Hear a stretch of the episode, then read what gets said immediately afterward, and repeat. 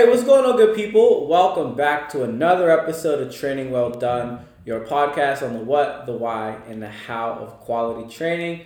It's your host, Coach Donald, and I am here with Dr. Sean Crandall. What's going on, man? Good, good, good. Thanks for having me. Sean is one of our physical therapists that we work with. He helped me with my high ankle sprain and gave me some exercises that sometimes I did not do as much as I should have. Story of physical therapy, but got me back so I can play Ultimate Frisbee and go and do ridiculous things. So thank you for that. Yeah. You put in semi hard work.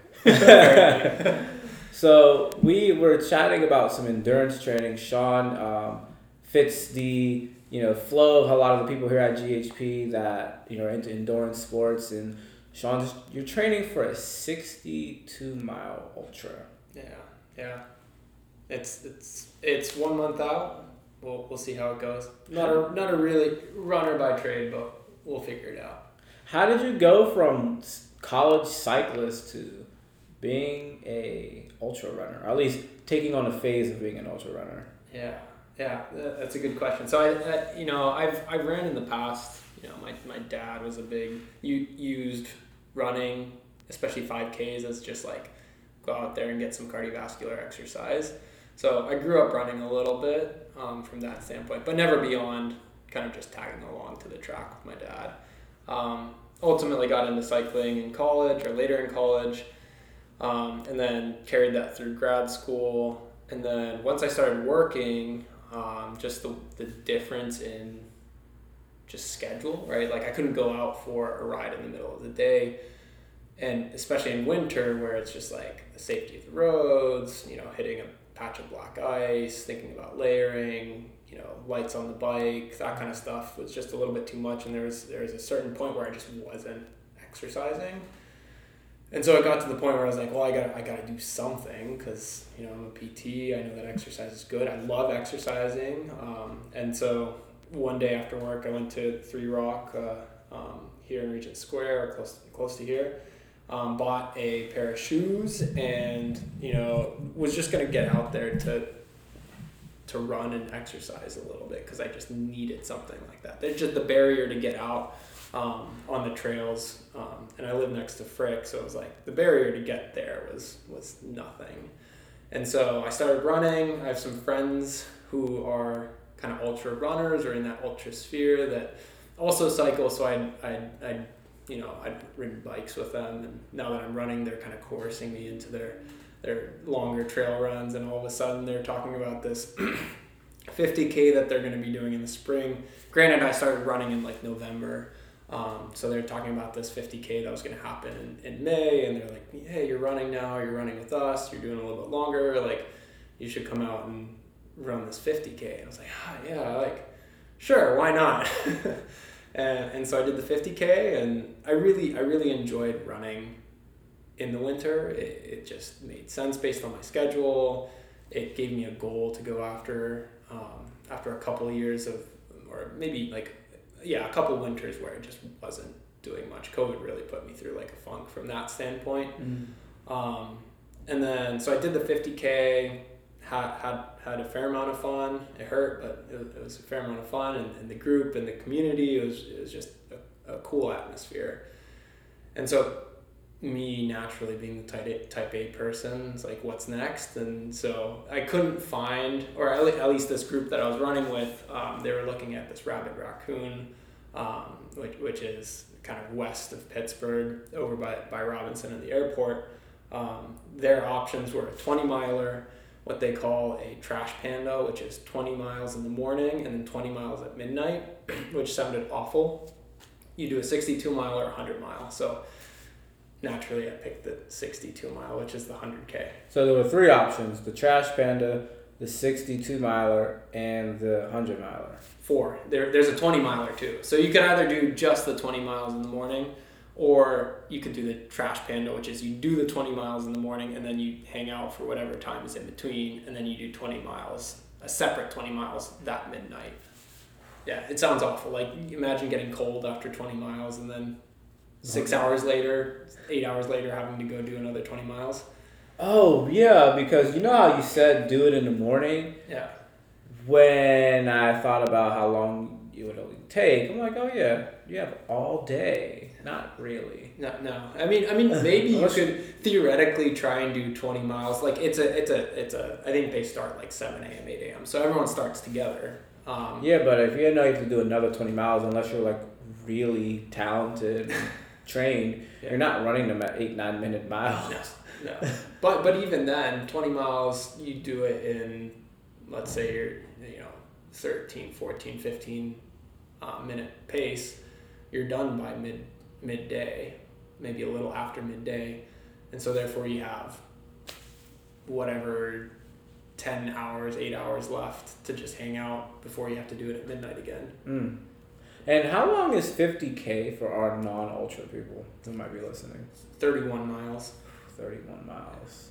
So you were saying, um, yeah, you paced your friend for a 100 miler. Yeah. And for most people, like running 14 miles is a lot yeah. for the most people. In sure, there's like the whole people marathon, like, oh, that's 14 miles a training run, right? But for most people, 14 miles is more than they will run, and if they can run it, it's impressive. You did 14 miles as part of someone's 100 miler. And while 100 miles, when you think, like, oh, you're just running a marathon, 26 miles, right? Oh, just do four of those, it's 100 miles while saying just do four of those is already a wild statement, and it's like, no, this is really long. When you think about 14 miles is barely over 10% of that, it's like, yeah, yeah, it's big. And I guess I guess the larger story of the running piece was uh, these friends that I got stuck with, who these ultra friends, right? Um, uh, Tyler Quinn, who, who's part of this full psych adventure coaching. Um, he was my exercise physiology professor in at Pitt when I was an undergrad. Um, and ultimately, at that time, he, he was doing a study at NIOSH, which is like a government government sponsored um, lab where they're like testing, you know, occupational hazards kind of stuff. So he was testing heat um, heat stress on on firefighters and or just like in a firefighting situation. And so he was recruiting subjects for it, and he knew that I was at, at cycling at the time and said, hey, this might be a fun thing for you to do. And ultimately, I show up and, you know, I get the VO2 max testing, and um, on like day three, they're putting me in this heat chamber with firefighter gear at like 50% of my VO2 max with like uh, this heat chamber at like 105 degrees Fahrenheit at like a 2% grade on the treadmill with a thermometer up my butt. this is far worse than a Bruce protocol. Yeah, exactly. So, so you do the Bruce protocol first to determine your VO2 max, and then they do something small, uh, lower than that. But anyways, um, you know that was that was a lot of fun for me, and, and you know so I had I had a little bit beyond just him being my exercise physiology professor. He got me into his lab as a subject, and then from there we were talking bikes and endurance and ultimately, once I was graduated, um, you know, we, we kind of started getting out for rides together and got to know each other from that standpoint. But so I wasn't really running at that time. I was really a cyclist. Um, but he was training for the 100, 100 mile Leadville run. And, and it just coincided that I was doing a clinical rotation in PT school out in, out in Denver. Um, and had a, had a week off at the time that he was doing Leadville. So I was like, hey, like, that I'm gonna be out there. Let's hang out. And he's like, oh, I need another pacer to help me through this run. And I was like, I'm not a runner, but I, like I'm an endurance athlete with with cycling, but I'm like I'm not a runner, so I'm like I don't know how I'm gonna help you there. But I'm glad to like hand you a bottle or something. and he's like, no, no, no, like let's just get out for a couple runs, like if you want if you want to um, come participate. So ended up doing like a couple runs in Pittsburgh with him. You know, nothing crazy, like five to eight miles or something like that um, and ended up agreeing to doing 14 miles. And he's like, no, no, it'll be super chill. Like I picked him up at, you know, I was gonna pick him up at like 65 miles and his 100 miles. There's a lot of walking at that point, where it's a little bit more hiking. Um, so I ended up agreeing to this, and at, at that time was out in Colorado, and it was probably like 13, 13 minute miles, but out there in the dark with him, it was a, it was a pretty cool experience, and being out in in like deep Colorado mountains was, was a lot of fun. So maybe maybe a little bit of even earlier, um, just uh, exposure to ultra running, but never really thought of that as like a formal. I was just in the right place at the right time, or the wrong place at the wrong time. I don't know how you, how you put it. I was exhausted, and and and it, a wonder that he. I mean, he finished it, and he crushed it, and it, it was amazing that he was able to do that. And I still think 100 miles would be a little excessive, but. But once you get to 62, what's 100, dude? It's like an extra six or seven hours out there. Oh, a lot man. more calories. A lot more calories. Have you ever done a triathlon? I've done one triathlon in my life, and it was a sprint triathlon at one of our one of the Pitt cyclists who like some at Pitt some of the triathletes kind of were also part of the cycling club, and they have the they have a cottage on a lake up near Scranton, so northeast PA, and essentially did a sprint triathlon where a bunch of us friends it was like informal and like a bunch of 20 30 of us from from Pitt went up and, and did it. I remember getting out of the water because i'm not a swimmer. I'm, i mean i can swim but i'm not a swimmer. I remember getting out and like getting onto the dock and just like feeling the best the best way to describe it was like i felt drunk because i the balance the vertigo whatever it was i just felt like i couldn't get, keep myself upright and I'm sitting there putting my, my helmet on and my shoes on, and this is Scranton, PA, and we're out in kind of like the hills, mountains of Scranton, PA, and immediately I'm going down this massive hill on my bike at like 40 miles per hour. Oh. And, and it's like, I, sh- I shouldn't be doing this. so, anyways, I survived, and it, it, was, it, was a, it was a good time. And again, at a point where I was like purely a cyclist and just had these peripheral friends that wanted me to do something that I wasn't prepared to do but got through it because when you're, you're, when you're in college, you're also invincible. said I shouldn't be doing this. Yo, that line took me out. So you no no triathlons? No, no formal triathlon. That that one I like completed. I mean, since since no no. Any ambitions to do one? No, I think I think some of the adventure ones are, are intriguing. Where it's like like you would like start with like a kayak or that. in like a mountain bike and then doing a trail run or like a hike. I think I could do that. The swimming piece is what freaks me out. The Mighty Moraine has one. I did the adventure tri back in September. Was it kayaking? Yeah, it was a kayak. Yeah. So it's set on there two mile kayak. And actually, from the spring of last year, they did a one mile kayak. And so when I signed up, one part of the website said one mile kayak. The other thing when I signed up said two mile kayak, and I was like, so which one is it? Because I, I kayaked for fun. Like, you know, you just go out there, paddle. I've taken people out, we'll go kayak. But I never, like, train. I never, never trained. That's, that's not go there. I've never tried to kayak fast. other than, like, one time I was in DC showing off to my cousins, like, yeah, kayak fast. Or actually, it was in DC. This is the bridge. So my cousin, he lives right by the Potomac. So we get these little foldable kayaks. We walk them out there. And we go under this bridge, and it's like the sun's right up there, and I'm just like chilling. So I'll lay down in the kayak, but the current takes me under the bridge, and then as soon as the sun hits my face, kayak really fast. I can cross the bridge, but it was like 50 meters maybe. Do it again, and I never like worked out. So I was on this vacation with the Myrtle Beach, and on my drive back up from Myrtle Beach, I stopped at what was this lake? There was some lake in Virginia, right near the border of North Carolina and Virginia and I stayed. At, I went up there and I was like practicing kayaking. Like I was like, can I do a mile straight? So I kayaked a mile straight. I timed it. was like, all right, twenty three minutes, twenty four minutes. Well, I didn't try that hard of straight. Let me do a workout. So then I did like a, I did four quarter miles. All right, those were like six. Those were like what were they like five minutes a piece? All right. I can just do that pace, then I can do some 20 minutes. I'm like looking at the stat sheet like from the adventure tri from the year before, and I'm like, I'm gonna do a bunch of 100 meter intervals treated like track. So I was like. I went like this. And I was like, all right, I did three mile training workout for kayaking. Like, great. I get to the race. Um, shout out to Noe. She let me use her kayak and her bike. So thank you. And I had her kayak. It was this little mini kayak. When I tell you some of these people, and I beat some of these people too, just want to put that out there.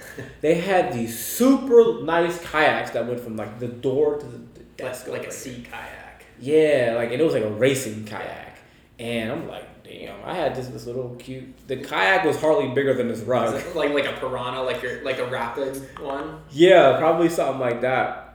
Um, And so I go out, and dude, my watch said it was two and a half miles. So you had to go out from the North Shore to the bridge at, Mor- at Moraine Yeah. and then back Yeah. twice. And I started off way in the back. Oh, but I was picking them off. I was picking them off, and then I caught a lot of people on the bike, and then I caught some more on the run. I got third place. Um, the guy who won apparently wins every year. Yeah. The guy who was in second place, I don't really know who he is. He was younger. The guy who won was an older dude, Yeah. but he was very fit. And he was one of the guys with the racing kayak. The guy who was in second, um, I think he biked. I think he they out they both out kayaked me by a long shot. I came back like number eight, ninth in Yeah. the kayak, and it was like 16, 17 people. Came back like ninth or tenth in the kayak. Started like first lap was like fifteenth though. Um, How long was the bike? twelve point four. Okay, and Yeah. the run. It was a, it was a sprint. It was an adventure sprint, so it was Okay. three point one. Yeah. Um, it was awesome. It was so much fun. My wrist, my elbow, I had ten. I don't know if I told you this. I had like tennis elbow from that though. So I had an issue that I would sometimes do way too many pull ups cold, and that would sometimes irritate my uh, malleolus in there. This is malleolus, right? Uh, medial epicondyle. So that'd be Epicondyle. more. You, Oh yeah, malleolus is the ankle. Oh my gosh, I'm forgetting my okay. anatomy. Yeah, epicondyle. And but from that kayaking, it was forty minutes. It took me like 35 ish minutes to do 35, 40 minutes to do that. Yeah. And I was lit up the next month. weren't prepared. But that's that reckless abandon that sometimes you get into. Yeah, you I, you should totally do it. I'm I'm, I'm I want to do the the swim one, but like you should totally. the, the swimming, the swimming's a tough one, and and that like that freaks me out a little bit. And I mean, in general, being a triathlete, if you have a good, if you're a good runner and if you're a good cyclist, that's where you're gonna make up your best time. So so long as you can kind of get through the swim, in terms of total time and your ability to like catch people, like if you're a fast cyclist and you're a fast runner, you're probably gonna do fairly well so long as you can get through the swim and not fall over when you pull yourself up onto the dock.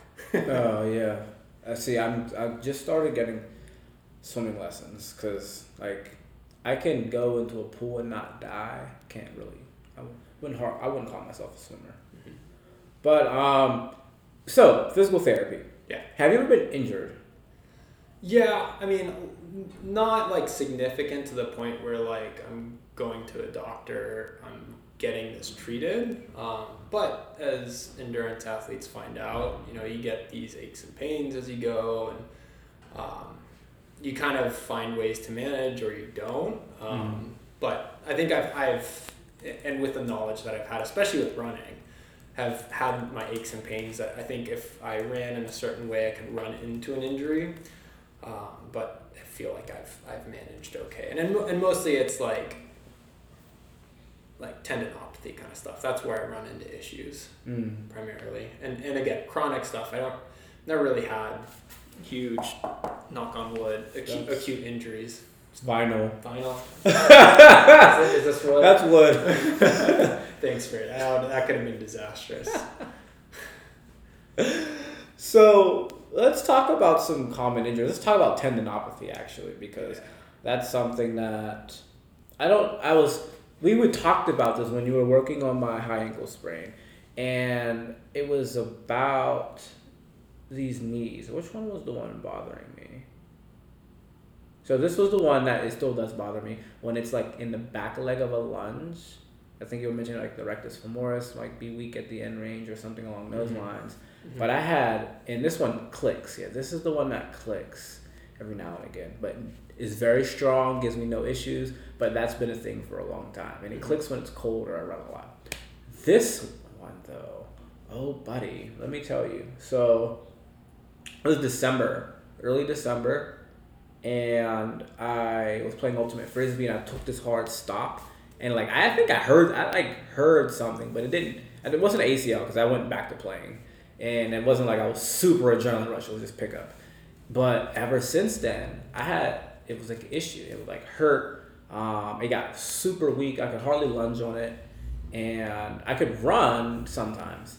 And then it got to the point where I had to like stop running for like a take a week off because it would literally just give. Would, and this one would click. This one gave out, and I would just have to stop running. But then I would like and it was like not only gave out like I would fall, it would just give out mid stride and then go back to running, and it would do that on and off. And so I had I was at a running group to go catch up with somebody, and there happened to be a PT there who we'd worked with before, and I was like describing it. She's like, "Oh, it's a tendinopathy." I was like, oh, "Okay," but like I, I exercised it out, mm-hmm. but like let's talk about those. I feel like a lot of people suffer from those because it's obviously a pretty common overuse, not strength, not strong thing. Like, what's a tendinopathy? So, I mean, I, when we're talking about tendinopathies, one, one thing to consider is that we have a, a lot of different tendons within our body, and each kind of tendon has its own own properties, right? So our, our the tendons in our lower extremity are going to be different than our upper extremity, but um, if, if we take it even a step back, like what is a tendon? And a tendon is essentially, uh, you know, this top band of connective tissue, like almost like a rope, right? Um, that, that essentially connects your muscles to your bones on either end. So you kind of have your muscle tissue, which is kind of our active component um, that allows for some form of contraction or movable part that then through their attachments um, into the tendon, then attach into our bones. So it's like our muscle contracts and then pulls from either end, and then our tendons pull on our bone, which then pulls our bones together, or depending on our anatomy, that's essentially how movement occurs. So whenever you move a body part, essentially what's happening is your muscle is creating tension through a tendon, pulling on a bone, and then rotating, and that's that, that's human movement. And sometimes, and particularly kind of from an overuse standpoint, you know, rarely do you have a, a tendon issue outside of like a rupture or a tear or acute, like an acute um, tissue injury. Um, from the standpoint of a tendinopathy, we're really thinking chronic in, injury. And so, especially in, in, the scope that you're in, and me being an endurance athlete, um, it's it's that kind of over time a certain point, the load that you're you're you're inducing on your body um, is is a little bit too much. And what's happening is you go out for a run, for example, right, and you create some level of micro tearing because you're trying to push yourself and and build back better. And that's kind of how you do it. You have to induce if you want to improve your tissue um, capacity, right? You have to go hard enough or create a load that's hard enough to create some level of, of micro damage that then you allow to repair in a way that's better than before. It's like knocking down the or, or, improving your kitchen, right? So you have to knock down the kitchen before you can put in a better kitchen.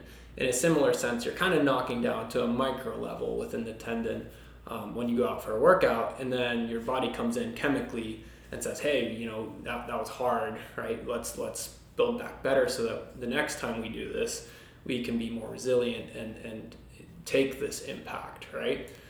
Now, in a tendinopathy, it's like, okay, you make that micro tear, but you don't allow yourself the rest or the appropriate rest so that the next time you haven't really built the new kitchen, you're just bringing the wrecking, can ball back in, right? And so over time, over time, and that's kind of a drastic example, but it gives that picture of over time, all you're doing or the balance is overweighted on the kind of um, damage piece of it and not the repair. Mm. At a certain point, that, that can become painful. Um, so in, in essence, what our, our, the best knowledge that we have is that it's it's just an overload um, chronically. And again, this can happen in any tendon within the body. We have our common tendons just based on what our activities um, demand. So running, you tend to have areas like Achilles tendinopathy or patellar tendinopathy, or what we'll talk about in terms of plantar fasciopathy, or as what most people call plantar fasciitis. Mm. Um, I know that was something that you wanted to talk about. Um, but but you have these common, or even like a posterior tibial tendinopathy, right? There's all all of these muscles within our lower extremity that are getting demanded with with running that that can then be overtaxed and, and create pain in the same way in your shoulder like rotator cuff tendinopathy in people who are throwing or overhead athletes right it's it's it's a tendon that's creating this this or has had this imbalance of load versus repair mm. So, what is the difference then of an opathy and an itis? Mm, good question. So, um, and this can be a, uh, a, a, a, misconception that's out there in terms of tendon pain is itis. So when we talk about like a uh, tendonitis, um, we're really saying that there's inflammation. So some level of chemical inflammation occurring within the tendon that can then, so those chemicals can, when they're floating around your pain nerves, can stimulate pain, right? So an itis or an inflammation can create pain. But what we've seen, or what's come out in research, is well, we can't consistently say that there are inflammatory markers within painful tendons. So not all painful tendons have inflammation, and mm. therefore we can't always, with, with, with an amount of reliability, say that because your Achilles tendon is painful, that it's an, an Achilles tendonitis, right? Unless we did, you know, we dug into the tendon and, and had some level of scientific petri dish study that showed us, okay, there are these chemical um, markers of inflammation. Um, you know, that, that might be absent, but you still have pain. So the alternative term that is a little bit more overarching and probably allows for um, us to really investigate tendinopathies and uh, beyond the scope of inflammation is a tendinopathy. Um, so you can have um, fasciopathies, tendinopathies, fasciopathy being kind of a, a, a, process of the fascia as opposed to the tendinopathy, which is a process of the tendon. Wow. Okay. So you can have tendon pain and not the inflammation that goes along with it. And you can have inflammation and no pain. Yeah. Yeah. Okay. And so I, you brought up something I want to get to, but like when we think about, you mentioned like plantar fasciopathy. Yeah. With a lot of people, it's probably the apathy because it's not. I don't. I don't think I've ever seen anybody with like actual inflammation down there. Yeah, I mean, it's not visibly. Yeah, obvious. it's hard to tell because um, you know when we talk about inflammation and, and I say like chemical markers, like what I'm what we're saying is there there have to be leukocytes, cytokines. There are there are specific cells that that you know, if you go into med school, it's like day day four, you're talking about this infl- huge cascade of inflammatory markers. Um, but you can still have swelling outside of outside of um, inflammation, and and oftentimes we do see a tendon that is kind of fluid logged, and it doesn't exactly mean that there there's inflammation there or those inflammatory markers of cytokines, leukocytes, um, et cetera, et cetera um, essentially what the tendon is doing is it's trying to create a stronger tendon. We know that a, a fluid logged tendon, although that may be painful just from a pressure standpoint, um, the tendon is structurally stronger when there's a lot of water within it. Whoa.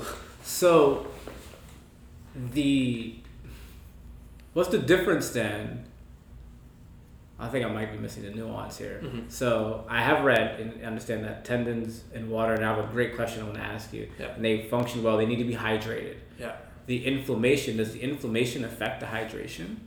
So inflammation because of um, a mismatch again chemical. So like fluid's gonna follow along if if we remember our principles of osmosis. It's like if you have more chemicals in one area than the other, you're trying to create um, a, a balance of those that fluid, right? So that those those chemicals or oftentimes proteins. So if there's a lot of protein in a certain encapsulated area, there's going to be a lot of water that comes into that area to just it's almost like a proportion. You want the proportion of those pro- proteins to be similar. And so if there's a lot of proteins in an encapsulated area, there's going to be a lot of water that comes into it. So although inflammation can create, you know, more fluid in an area, um, it doesn't have to be the inflammatory markers that bring that fluid in. It can be just like free floating proteins in in a tendon. Um, but to your question about you know hydration and like a well hydrated um, tendon, that's kind of looking at viscoelastic properties, and there's that balance. Um, and sometimes tendons, that's almost like an overreaction, right, to a tendon tendinopathic. So a tendon that's having trouble or being overloaded is it's like, shoot, we're being overloaded here. We're not allowing ourselves to repair from a like the rope isn't repairing anymore, right? And and we need to find a way to increase the strength of this whole tendon, and so therefore we're bringing in and shuttling in a bunch of fluid to, to make it stronger. It doesn't make it less pain, painful. If anything, it might make it more painful because we know a waterlogged or a swollen tendon is a lot of pressure, and that can increase um, just uh, pain and, or the pain experience. Mm, because all that extra water is pushing on the nerves. Yeah. Not so much that it's affecting the tendon itself. Yeah, yeah. And over time, that pressure can lead to de- degenerative changes within the tendon. Um, How? Just because of its ability to repair again. And it forces you to unload the tendon because it's painful, right? Oh. So not only are you unloading the tendon because it's giving you this response of, hey, we're not able to tolerate the load, but it's waterlogged, there's pressure, it's just not able to get the nutrients that it needs. Um, and then over time, an unloaded tendon is going to be a degenerated tendon because it's not getting that feedback of, okay, we're, we, we're, we're loading this tendon and therefore we need to be able to accept that load. Does moving on that swollen tendon also potentially even unload it because like you don't have the same proprioception of movement because of all the fluid that's there? Can that affect it as well or make things worse? Like if you're like trying to run on a swollen knee or a swollen ankle, and it's not like outright, well maybe not a swollen ankle, it's not outright painful. It's just almost numb because like Yeah, I think I think that's a nuanced question and and, Okay. and more individual based based on the history. So I think traditionally we've thought, okay, you can never run on a swollen know, knee or a swollen ankle um, or a swollen tendon because that's this indication that we've been doing too much. But some people are just prone to swelling. Like some pe- some people can have a lot of pain and have a lot of kickback, so painful kickback from activity, whether that's running or lifting or ultimate frisbee, whatever it is that that person's doing. You know, they can have some painful kickback, but not have a hugely swollen knee. Um, whereas some people might have some low level swelling. Now, if it's like ballooned up, I'm not going to tell someone if, if your knee's ballooned up to go mm-hmm. run, but there's a little bit of nuance of like a little bit of like trace effusion. So, effusion being swelling within a joint. If there's just a trace amount of it, and you know that you have, you know, you're, you've done appropriate rehab, you have the strength, you know, you have the motor control, and we're like six months out of an injury and you know I'm fairly confident that your functionality within the joint, that swelling's not going to, that little bit of swelling is not going to be like, nope, we're totally off, right? Yeah. And, and, listening to that person. So I think it can be nuanced. I, I don't think you can make broad strokes of saying someone someone who has a swollen joint you can't participate in activity. But I think what you mentioned in terms of proprioception is important, and, and, and again that goes back to the motor control. Are you are you are you passing the tests with a little bit of swelling? That's okay, but if you have a swollen joint and your quad is inhibited, like let's say a swollen knee joint, um, you know that can reduce your proprioception, that can inhibit your quadricep. Are you putting yourself at an increased likelihood of injuring when you go out and play ultimate frisbee as you're cutting around, right? Probably, and that might be a more important distinction of like, hey, this might not be the best moment for you to go out there and be at 100%. Probably want to pull back a little bit. Um, so it, maybe, maybe does that help? Yes, that, that makes sense. So if what you're doing, if I'm understanding correctly, requires a lot of proprioception and your the swell the, the inflammation, the swelling inhibits the proprioception, then you just are at risk of making bad movements and hurting yourself in that way. Yeah. But if you still have feeling in your quads and, and these muscles are still able to be active and contract and put pressure on there, and it's something like just probably running straight, Yeah. that you probably are fine. Yeah, and having a knowledge of the person that's in front of you beyond just the knee. Like we can't reduce that person to their knee. Mhm. So knowing their training history, knowing how they move and how are they moving now with this little bit of swelling, does that look dramatically different than how they were before? Because Mhm. if this looks different than the other day, you know, you're trying to get into a cut or you're out of the blocks, it's like if this looks different, then I'm not super confident that again right now is the perfect time to be pushing it. Mhm. Whereas it's like Donald is flying out there right now and he looks great, um, and there's a little bit of trace trace swelling. You could have that conversation of you know it's it's probably okay. You've, Mhm. you've you've completed a rehab. Your strength is good. So I think there's a little bit of nuance in that. Okay. And I want to zoom out one more time.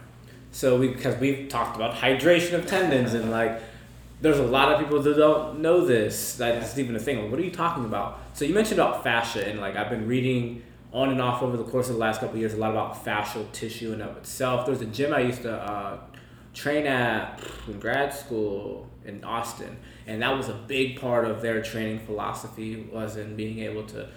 Well, they got into like all the slings and being able to stimulate across the body, and I don't want to get into the weeds with that kind of thing.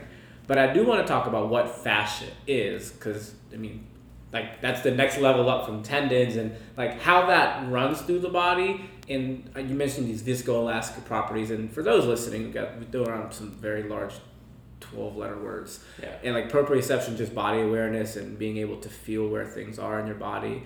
Um, motor controls, more or less the same thing, intentionally moving. Think about viscoelastic properties. Like, I'm just, that, I don't even want to try to explain that actually. it's, it, it's, it's, I, I'll use it- too many words. it's a class in itself.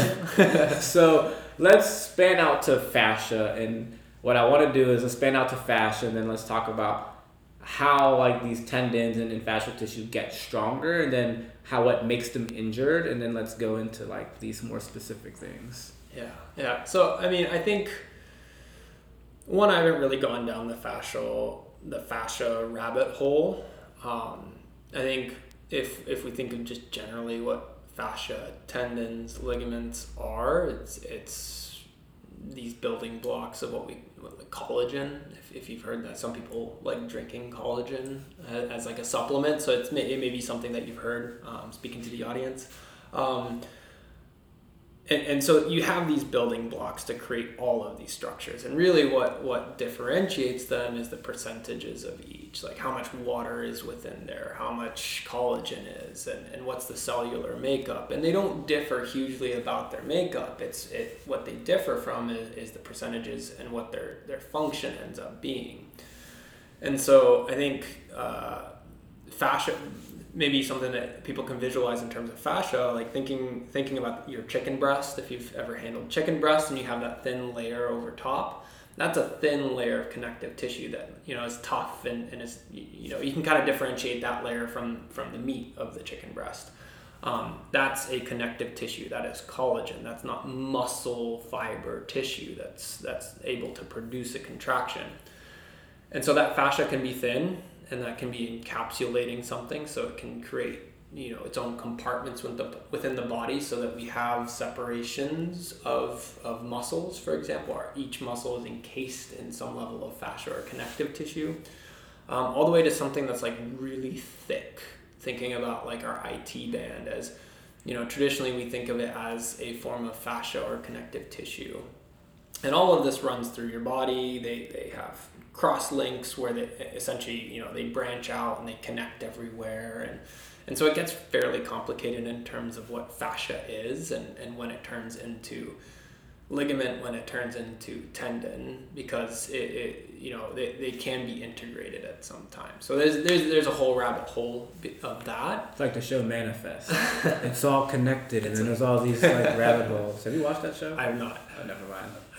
But but um, so I don't think I have the authority to really speak to um, fascia specifically because I know there's a lot of information and, and people that really direct their care towards the fascia. I do not. let's look at maybe the difference between that and muscle tissue So muscle tissue, um, muscle tissue has you know little protein workhorses within it that can create movement, right? So they're they're essentially creating a pulling motion.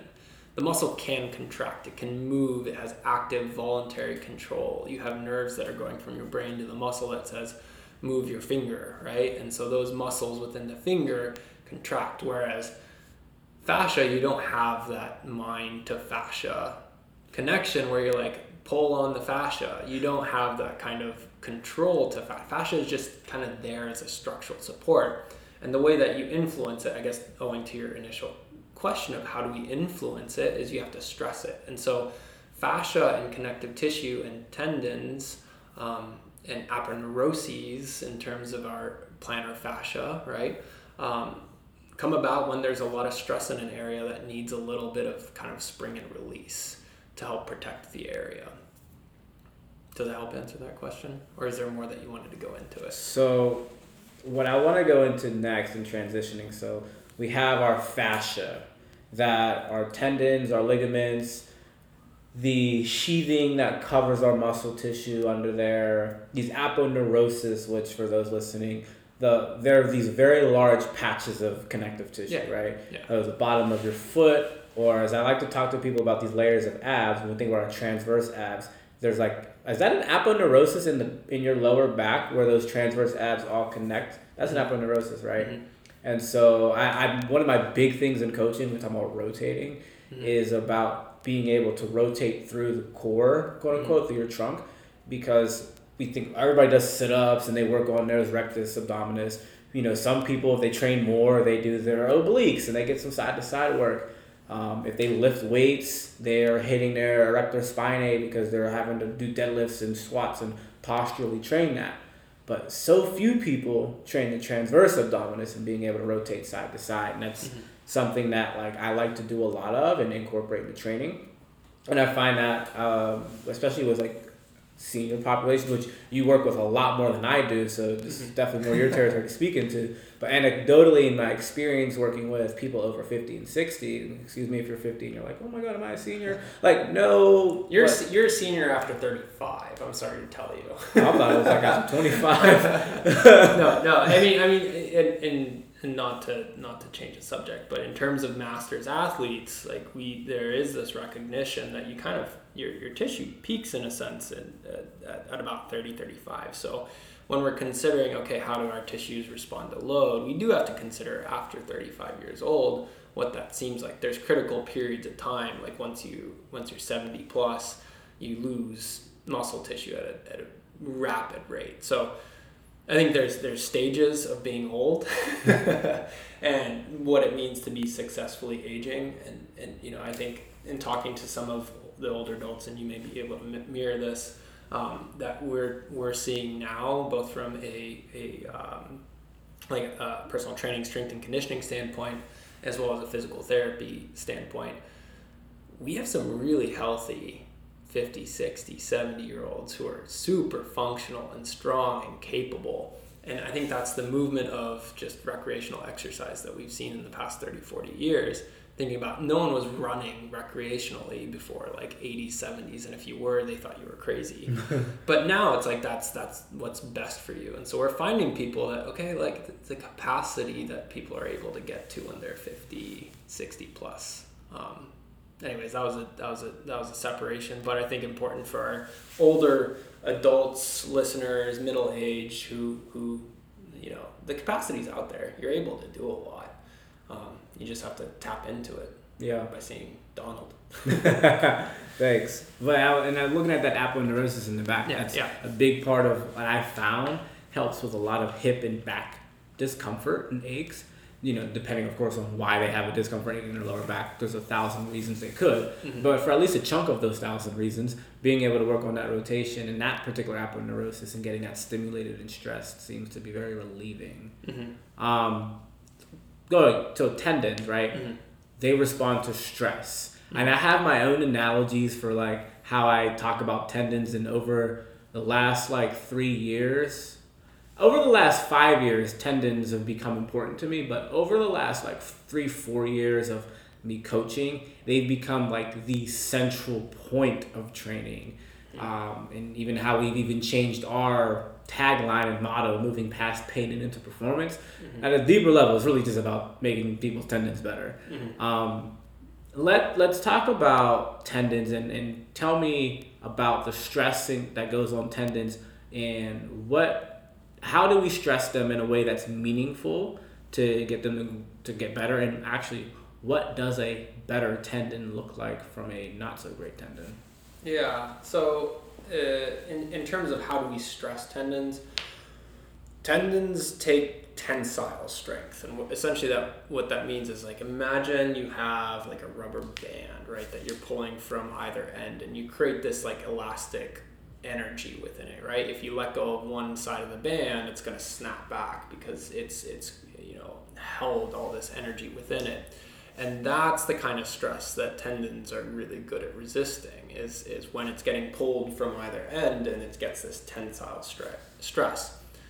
Because there's kind of this one line of stress that's being placed within it ultimately what we're looking for within I guess a quote unquote healthy tendon is that those co- those fibers, so all our little ropes within it, are kind of lined up in the same direction, so they're all parallel, and and and that essentially is what we're we're saying is that's the line of pull that we want to be resisted, because that's what happens when we load the tendon. Now, if you get haphazard um, collagen or these these these fibers or little ropes that you have in terms of our tissue that are kind of going all of which way, you know, and, and, and it's haphazard, haphazard, that could be an indication that that line of pull is not producing quote unquote a healthy tendon.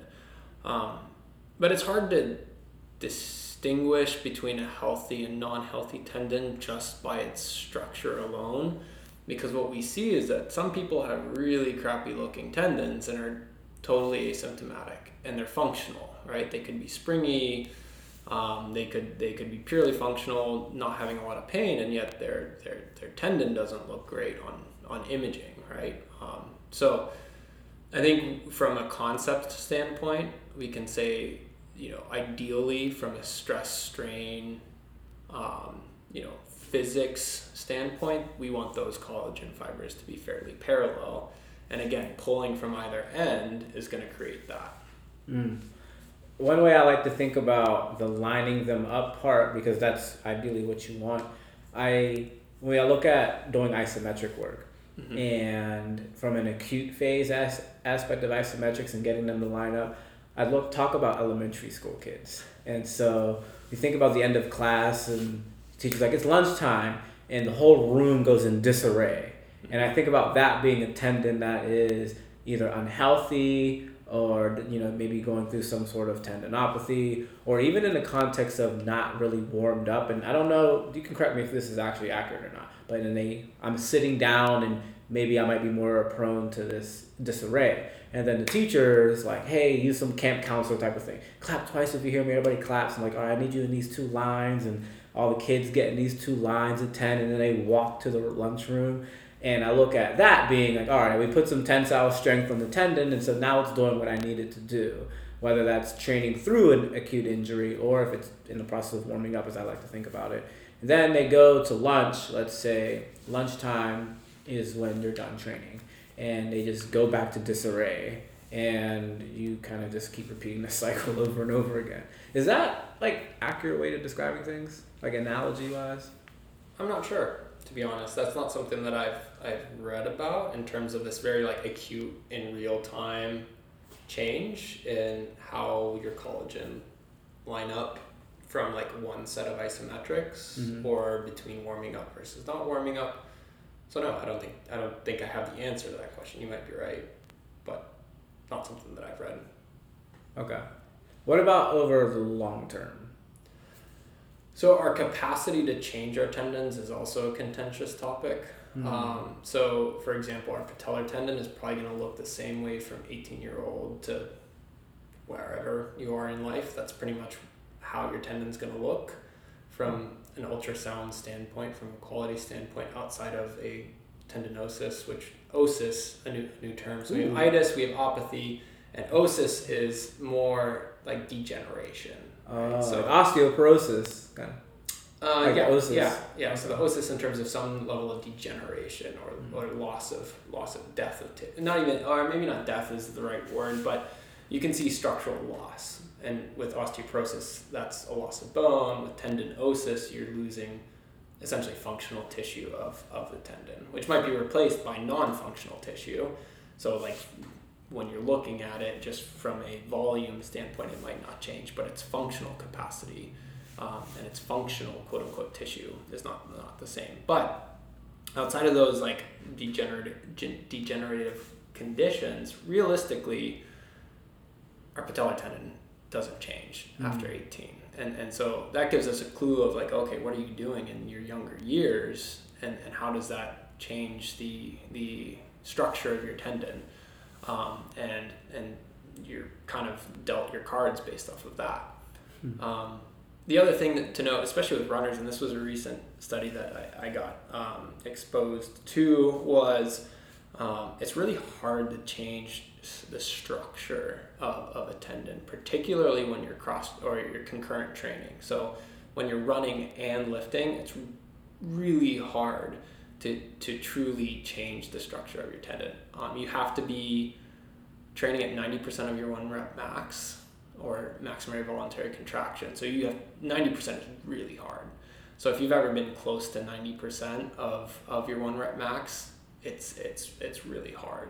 Um, so you have to be doing that fairly consistently as well as not running to have change in your tendon. As soon as you're doing, even with 90% of your, of, of your max, and you're running, well, that that's off the table. So you're not really structurally changing it. So our our ability to change our tendon structure over time is is fairly limited, um, which which uh, in one standpoint is kind of hard to hear, right? So it's like, okay, then what are we doing, right? like, what's the meaning of all of this if if what we're seeing point A to point B when we're including an intervention doesn't really pan out to what we thought it would would would come out to be, that can be really depressing and, and hard hard to hard to manage. But when you take a step back and think about okay, what's the functionality of the tendon? And we do have people that have increased stiffness, that have um, improved pain if it's someone who, who, who has a painful tendon is, and is coming to see me, for example, that even though we're not changing the structure of the tendon, we have improved symptoms, improved functionality, they can go back to running. So it poses a question of like, okay, what's what's truly going on here? And I don't, you know, this is this is how science goes. Is we have a hypothesis. We either you know move in the direction of that hypothesis is more correct, or we move in the direction of that oh this hypothesis is less correct, and we still have questions and answers even based off of those two routes. So I don't think we have a perfect answer mm-hmm. um, in terms of how tendons behave and structurally behave because they don't always behave in the same way that that person ends up being like or functionally. So someone can have a change in function without the tissue actually showing up in a lab test being any different. Yeah. So if you took an ultrasound or an MRI, day one of tendinopathy rehab, so say you have an Achilles tendinopathy, um, and, and these take time. I mean, three, six, 12 months, right? That's realistic prognosis for a full blown Achilles tendinopathy. Um, so these take time. So let's say we, on day one, took took an MRI. We see whatever the structure of the tendon is, whether it's um, tendinopathic, tendinosis, degenerative, and we do our isometrics to start to reduce pain in that first phase. And you know, pain starts to reduce. We're holding back on running because it's an elastic activity that really aggravates that person. So isometrics being kind of an early more tolerable way to load, we still want to load the tendon.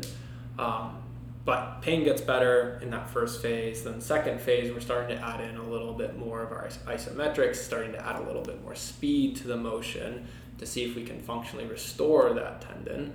And then third phase being return to sports. So we're starting to get back into running. We're adding a little bit more plyometrics if, if it's tolerable. And nine months down the line, this person look you know is able to get back to sport you know they have a tendon that and you know calf strength that that that seems reasonable side to side. Um, and you take an MRI or an ultrasound of their Achilles tendon there's high likelihood that it looks the same as it was on day one. Wow. And uh, we don't we don't know why yeah. right? And it's kind of this baffling idea and it calls to question what does the what does the structure of the tendon. So I never, I never, I mean, it's a, a, clinical piece if someone gets an MRI or an ultrasound of their tendon because that can give us some idea of what the environment is like, right? But I'm never treating the tendon. I'm treating the person. I'm treating mm. their function. I'm treating what their pain levels are. I'm treating are they painful when they're walking? Or are they pain free when they're walking? And so now let's add some hills in with their walks and see if they can tolerate that by putting a little bit more stretch on their calf while they're going uphill. Let's add a little bit of a speed walking in there. And that's what i'm more considering. Mm-hmm. knowing some general properties of tendon and i want to increase load and i want to create tensile load that's tolerable. But again i'm not treating whatever's on the ultrasound. Or mri that adds a lot of perspective, and my mind is running right now. Um, because it's my mind has been running for years, and and it complicates things, and it's hard because you have to give someone something tangible. Yeah, they're coming to you for help. you have to make a decision Yeah, on what you're going to act on. yeah. So we, we I mean, there are things that we know help. Mm. Maybe we don't know exactly why they help, and and we're looking, and they're not me personally. I'm not the one doing the research, but there are people out there that are looking and doing the research to determine, okay, what's the why of people getting better? But we know people are getting better through some, you know, high load, slow, slow load training over time.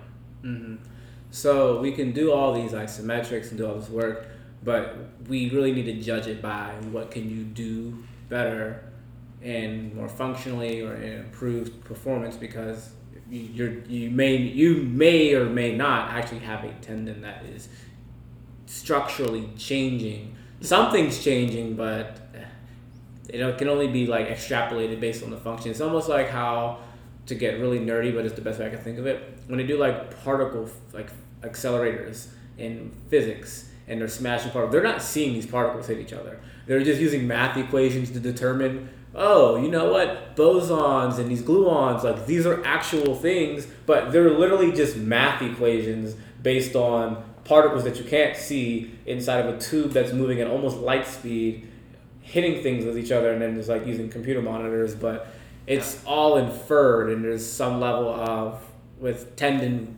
changes and, and being able to improve function what's happening is almost inferred because you can't well you can check out a tendon using mri and ultrasound but whatever actually is changing you can't see Yeah. And I mean, and that's a great point of like, okay, what do we see versus not see?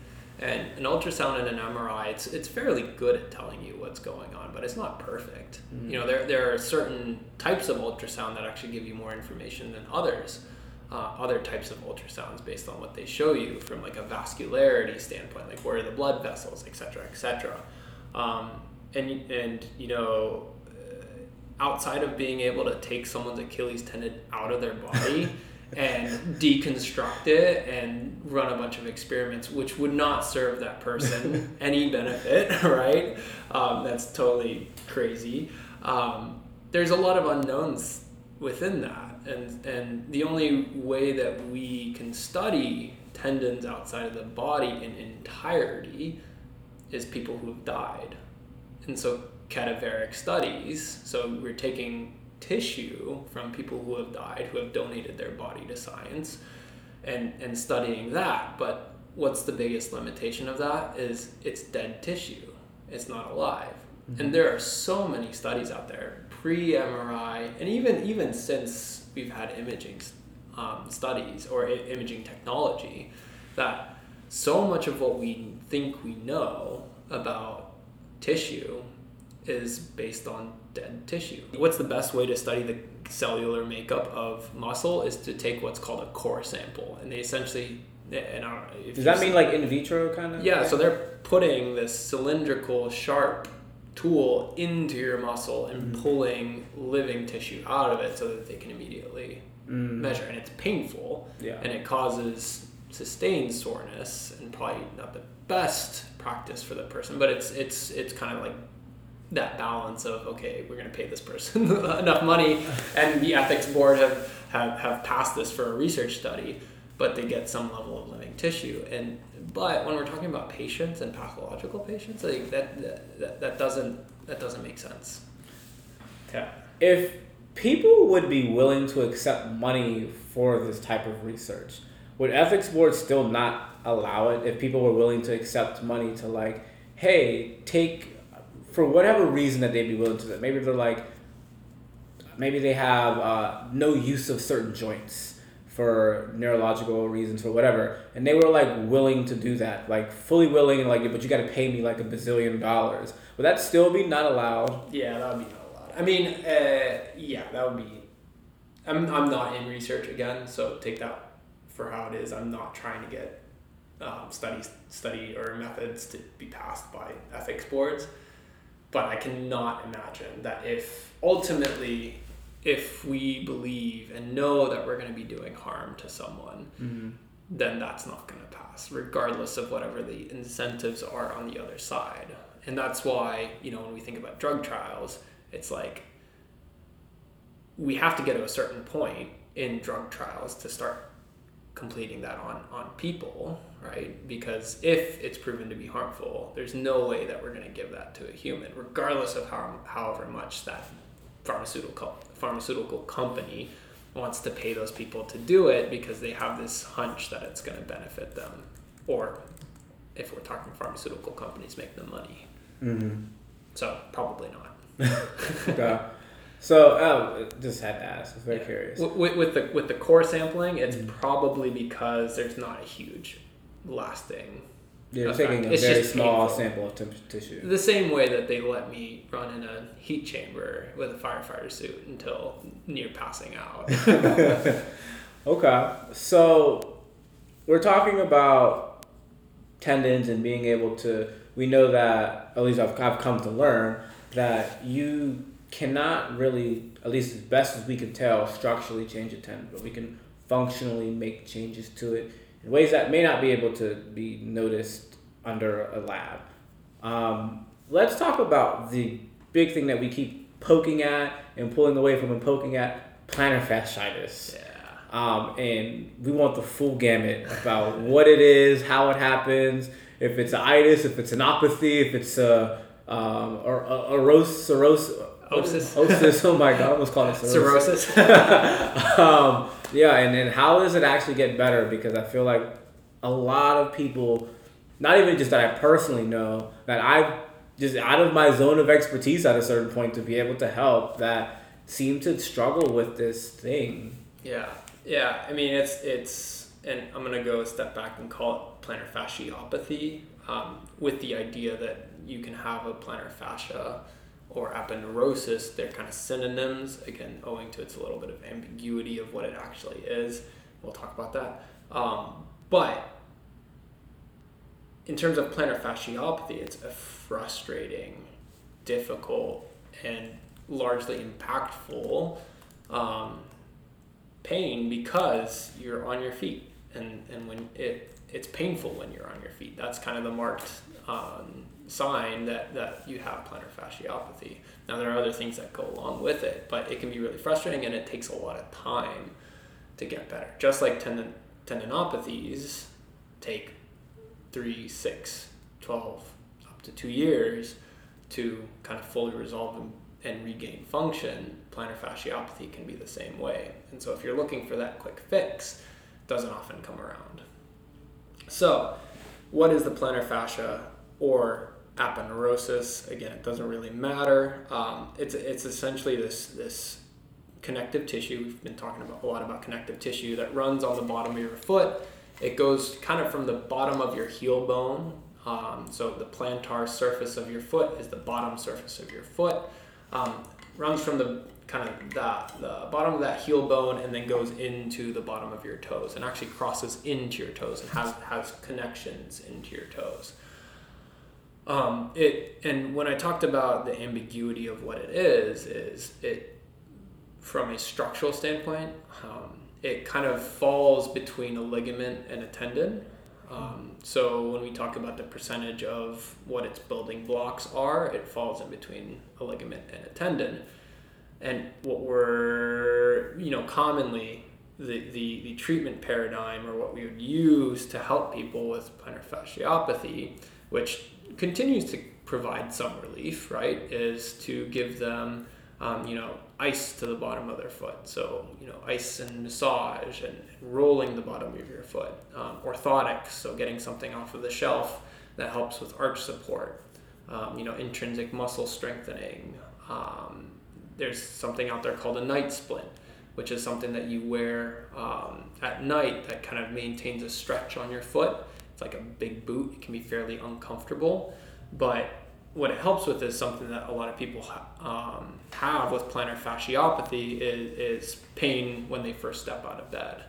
Um, so there's there's been all of these all of these um, interventions or treatments that, that give give people some pain relief, um, especially in kind of the short term. Um, but when we're looking long term, we have to think about okay, well, how do we load a tissue so that we can restore its function? And especially when we're talking about um, runners who spend a lot of time on their feet and need to be able to spring off of their feet. Um, to create elasticity and efficiency with their with their running. So it's not all their muscles working; it's that storage and release. So they land on their foot you have all this energy that gets gets put into all of your connective tissue, including your Achilles tendon, including your plantar fascia, that then you can release back into um, moving yourself forward. So that's the functional aspect of what the plantar fascia and the Achilles tendon provides.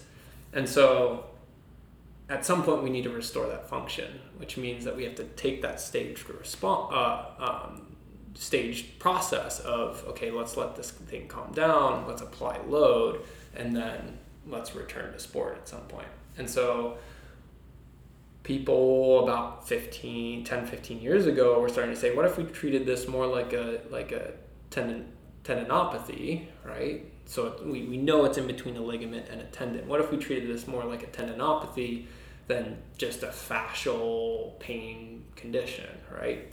Um, and so tendinopathies are best managed with low load um, or high load, slow load strengthening.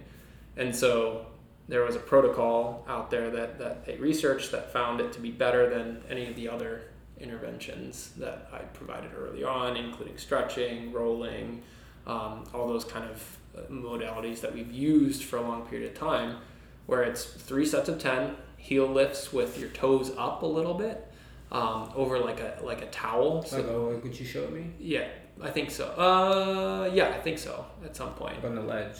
Um, different, different. Okay. So you have to have something underneath your toes so that your toes are in kind of a, a, a what we would call dorsiflexed position. So your toes up oh. towards the air. Because we know that that plantar fascia crosses on the bottom of the foot, so that maximally lengthens it and maximally creates this, creates tension through that plantar fascia in the same way that we would want to create high load, slow load with our Achilles tendon, we're creating high load, slow load with our plantar fascia at the bottom.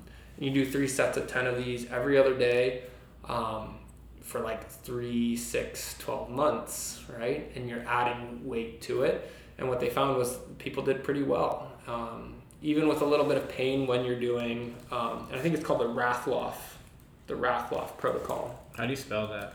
R A F F. Combining the T H. R A T H L E F F protocol. And that doesn't mean you can't do the other stuff, right? You, um, you can still use orthotics in, in the short term, so those first few weeks that you that it comes on, you can still use some level of stretching. I typically don't recommend people do a whole ton of stretching. No, this was a night splint night splints can be helpful. Um, I don't usually prescribe that for people. Um, but if someone's having a lot of trouble on those first few steps, like it's like horrible, like they don't want to get out of bed kind of pain, I think it could have its utility. But if you're able to get out and it works its way through the first couple steps, that's probably okay.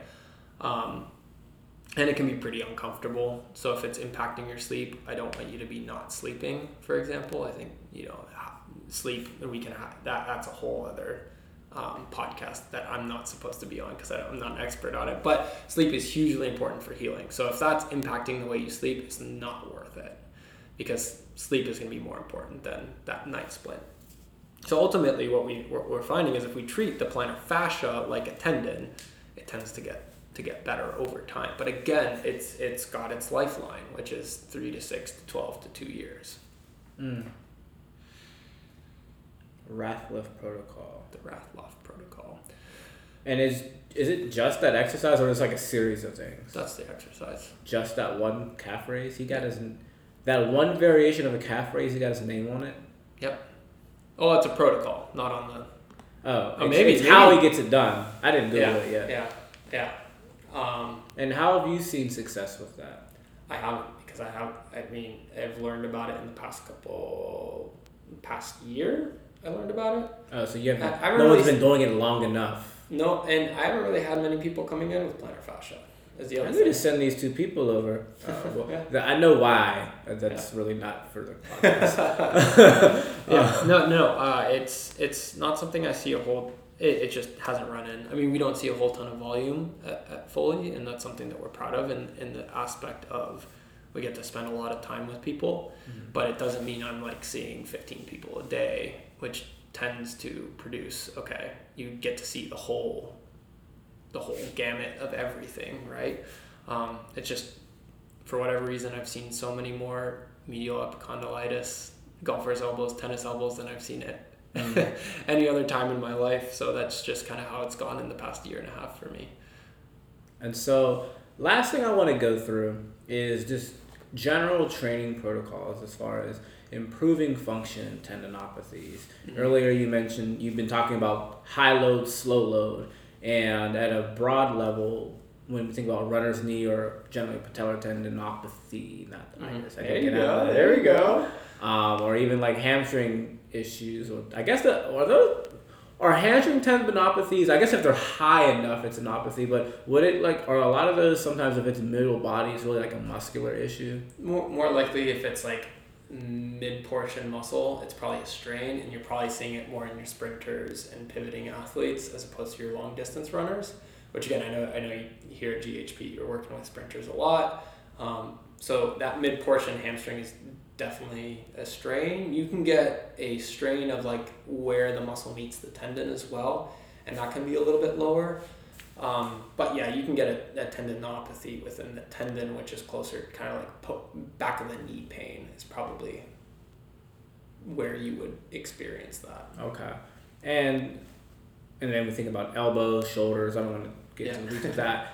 That's not even my zone. But at a broad level, what is this high load, slow load look like? What is that journey over the course of three to six, nine, 12 months of rehabbing tendinopathies look like? What are Yeah. you doing? Yeah, so like early on, with someone who has a really painful tendon, right? And again, it does, you know, it's more about call and response with people who have tendinopathies. You're you want to load, right? There there are ways to safely load your tendon. And again, these if they have a lot of fluid in it, we know it's a strong tendon. So I'm not How do we know it's a strong tendon if there's a lot of fluid?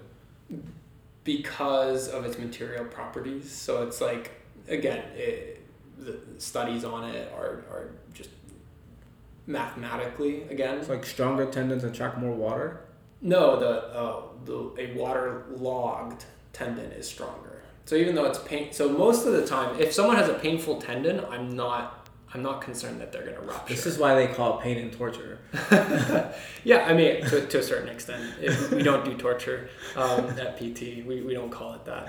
Um, but but a painful tendon is unlikely to rupture. Ruptures happen out of the blue when you have a tendinosis that you have no idea is occurring. You're not having any pain, but you have a degenerated tendon that at a certain point just snaps. Um, so so that's scary. But if you have a tendinopathy, it's like okay, good. We have we, So- we're, we're, we're fairly confident that if we if we create a high load, you're not you're not going to rupture unless you've been on an antibiotic called a fluoroquinolone. So save that. So if you're ever on antibiotic, Quinolone, that sounds like a malaria medication. fluoroquinolone. Uh, yeah, I think it's fluoroquinolone. We can look that up later, or you can fact check me um, out there. But a fluoroquinolone um, is, is a type of antibiotic that increases your um, likelihood of rupturing. Or if for whatever reason, which I would not recommend, especially if you're a runner, if you get a cortisone injection in either your plantar fascia or or your Achilles tendon or your patellar tendinopathy, that increases your risk of, of rupturing for about 12, 12 weeks. So you should not, if you get a cortisone injection, you should not be running for 12 weeks. So outside of those conditions, we are fairly positive that a tendinop- tendinopathic and a painful tendon is not going to rupture. And therefore, so therefore, um, we can we can create a lot of stress. Now, one thing that, that tendons don't like is is typically high speed. That's where a, a, a tendon tends to kick back and have a lot of pain. And so we can start with isometrics because that's by true definition low like no speed No speed. by true de- there's some level of creep and we don't have to get into that but by true definition by true definition, the tendon's not moving. But you can put a lot of load on it, as well as if you're doing an isometric against like a wall, for example, or yeah, j- just some some object out there. The person who's who's who has the has the painful tendon is in control, right? It's not the wall that's pushing on you; you're the one pushing on the wall. So you can kind of manage your symptoms from that standpoint and, and be within a tolerable range, which is probably like a four up to a five out of 10 pain during an exercise, that's okay in a tendinopathic, um, in a tendinopathic tendon. As we progress, we're probably starting to add a little bit of movement, and that's where like a metronome can be really helpful. So what you can do is you can set a metronome to 60 beats per minute, so every second, and you are counting three seconds on the way up, a one second pause, and then four seconds on the way down. Mm and essentially that is forcing you to be at a pace that's relatively slow. If someone's giving kick, kickback even then i might even slow it down to be like four on the way up five on the way down or even slower. I may reduce the number of repetitions because the time over time under tension is something that i want to control but if you have a metronome you can ensure that someone's doing this fairly slow someone's tolerating that fairly well you can progress into higher speeds, um, and then you can start progressing into, if we're talking runners, you can do a walking program to ensure that they're walking and walking up hills, for example, is not creating any kickback the next day or any pain the next day. Um, that's beyond usual. And then getting back into running at some point um, when we're feeling fairly confident between our strengthening, between kind of um, and talking about our plantar fascia or Achilles tendon in particular, doing calf raises because that's kind of where that tensile load is coming from. That that's not creating issues. Um, again, the following day, so it's okay to have pain when you're when you're when you're doing it, so long as we're confident it's a tendinopathy. So long as that reduces for the remainder of the day, and in in the morning you're you're feeling okay. Mm. Wow. Does that help answer that question? Yes. So starting out with, just make sure I'm understanding, with isometrics, slow, no no speed. Yeah, no speed. Practically. And then going into very high time under tension through the movement. But for these isometrics, how long are you doing it? Like 10 seconds, 30 seconds, a minute, two minutes, five minutes? Like I usually prescribe four by 45 seconds. Okay. With a minute in between. Okay. And then as they move into actually going through the repetitions, they're doing slow on the way down and on the way up. I've, usually only gone slow on the way down. I don't think about because you're still getting some level of fast load. Yeah, in a concentric contraction, you're not going to be able to produce as much force as you can in an eccentric contraction. So you're less likely to overload the tendon on a concentric versus an eccentric. But but it's still kind of important because you could if you take a lot of speed and kind of jump up into that calf raise, you're probably putting a lot of a lot of fast tension and tensile tensile load through a tendon that might not be able to tolerate that functionally. Again, this isn't something that we think is going to damage the tendon.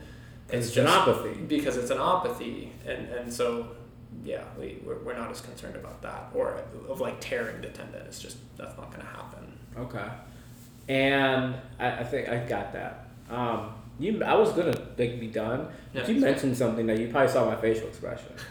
After someone gets a cortisone shot, they're supposed to take twelve weeks off. Yeah. I don't think I've seen any. First of all, I didn't know that. So anybody listening, I did not know that was a thing. I never got one. I hope I don't. I've seen people get them, and what I have seen is the people who get them, they have probably taken 12 weeks off prior to getting the shot, or they, over those 12 weeks prior to getting the shot, they keep trying to be active and they can't.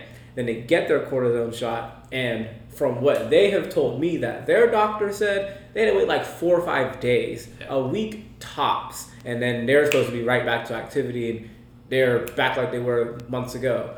You just said 12 weeks off. Like, please expound upon that. Yeah, so I mean, it that's probably a cautious thing. So a lot more than one. Yeah, it, it's it's cautious, and and it's cautious cautious for a reason. It's because you don't want to rupture your tendon. There is a there's a there's a chance of that, right? Um, and an increased chance when you're when especially when you're running, especially if you're a sprinter, especially if you're doing plyometrics, you get an increased risk of rupture. And it's probably not worth it from a recreational standpoint to do that. And ultimately, I'd urge you if you have tendinopathies, don't get a cortisone injection. Why? It doesn't help you in the long run. It's actually worse than um, worse than strengthening over a long period of time. It gives you some relief.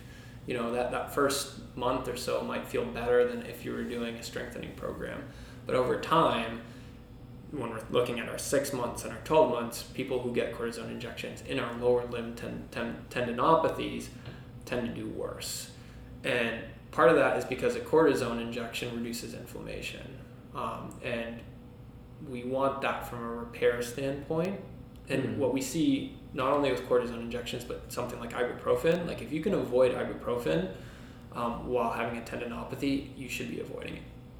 Um, the only exception that I would give to someone who has a tendinopathy, lower limb t- tendinopathy, um, to take ibuprofen is if it if it's bothering them when they're sleeping, and therefore they, they can get their sleep, which is we know is important for healing. So that's the only instance that I'm allowing someone to have or suggesting that someone has um, ibuprofen out, outside of that. They should be able to tolerate the pain. Now, if they're up at night because of their pain, that's a big that's a whammy right that's something that we need to be we need to manage the load in this person's life so that they're not having this amount of discomfort and if you are running and taking ibuprofen so that you can run um, and then you're having pain at night so you take more ibuprofen right? You're creating a cycle and you're create you're running yourself into a long-term injury. Mm. and the same thing with a cortisone injection it's just directly to the to the tendon and pretty a pretty powerful anti-inflammatory that that can over time reduce reduce function. I just learned a whole lot. We're going to talk about this more off air yeah um wow so we all just learned a whole lot about tendons and I'm trying to think of what I'm going to call this, and it's I'm erring on the side of it's probably an apathy. It's probably an apathy. Yeah. I just think that that's clever, but I need to find a way to make that way more obvious what the hell I'm talking about yeah. um, in regards to like this tendons. Yeah. So it'll probably say something about tendons. I think, and if you'll allow me, just the last thing I will say is yes. not not all heel pain is uh, plantar um, plantar fasciopathy. You have Achilles insertional tendonitis or tendinopathy on, on kind of the backside of your heel. If you're a younger athlete, there's something called Sever's disease, which is a bone spur. If you've heard of Osgood-Schlatters, it's essentially the same thing. It's just a pulling on the bone. You can have a neuropathy, so compressed ner- nerves that, that can create pain in the exact same area that you have a plantar fasciopathy. So there is a differential that you can kind of tease out. Um, with a medical professional that if you have heel pain, it's not always because of the plantar fascia, even though that's what we we go to that because that's what's commonly known. So just in the just as there's a range of competency among trainers, there's a range of competency with coaches and running coaches. There's a range of competency with physical therapists. Absolutely. There's a range of competency with orthopedic doctors. Absolutely how do you tease out making sure that you're going to a doctor who can tease that out? Because a nerve issue, like all you said, four things that can happen right on your heel between PF or Achilles tendinopathy or uh, uh, uh the Sever's. Sever's disease, and then you mentioned the nerve, uh, the compressed nerve. Yeah. Like that can all happen in the exact same spot, and I imagine have for the un for someone who's uninitiated in pain, yeah. all probably feel the same. Yeah, I think it's hard to find that right person. And if you don't have a relationship with either your PCP or a physical therapist, um, or you don't have that recommendation, right? It's it's kind of hard to get to that that right place. Sometimes you have to jump through hoops to get to the right person from an insurance standpoint, right? So you have to go to your PCP before you can go to a specialist because otherwise the insurance company won't pay for it. So getting to that right person is is really tough. Um, you know, I you know I would I would like to think that you know within the space that I'm at in terms of Foley physical therapy that we can we can give a pretty high quality screen where we can determine in terms of a musculoskeletal screen and, and, and tell, yep, this is something that we can deal with, or, you know, I'm going to be quick to say, no, this is not within my scope.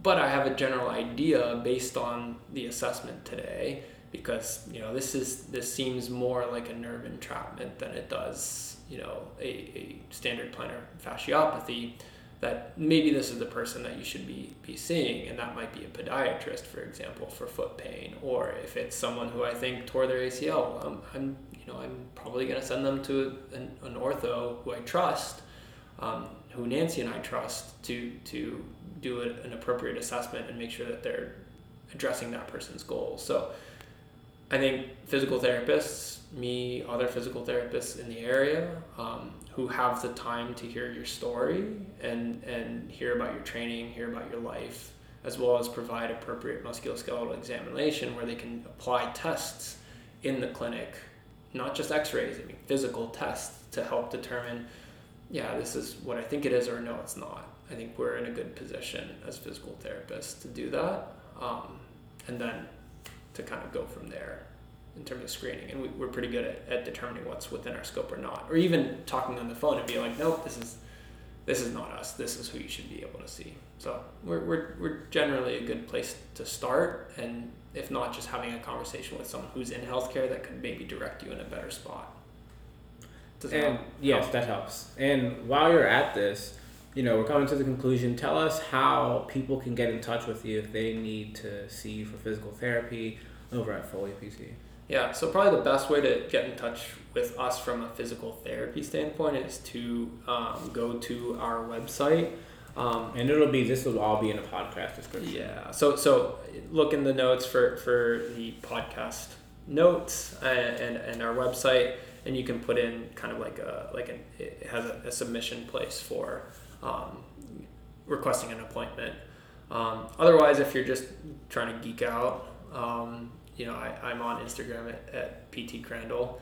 Um, that's capital P T and then Crandall. Um, but that's more of a geek out thing. If you want to DM me and, and set up an appointment and that's easier for you, that is a place to do it. But probably going to the website's better. Awesome. So make sure you check them out. Um, Nancy and Sean have worked with a number of people here at GHP over the years. They've helped me out from knee issues, ankle issues, uh, stupid elbows, and just also helping me learn more about injuries and treatment and helping me realize sometimes, Donald, there's a whole lot you don't know. Um, and Trust me, I don't know a lot. We've talked about this. The more you know, the, the less you know. I feel like I got I feel like I got smarter and dumber at the same oh, time during this podcast. It's it's horrible. Don't don't ever go go into that. It just live in ignorance and, and you'll be happy for the rest of your life. so thank you very much. Make sure you all like, subscribe, and share this show with somebody else um, please reach out to him if you if you live in the area. Their clinic is located right blocks away from the gym here in Point Breeze on Lang in Penn. So please come check them out. Uh, otherwise, we'll catch you next time. Thank you very much, Doc. Uh, we'll catch you next time. Ciao.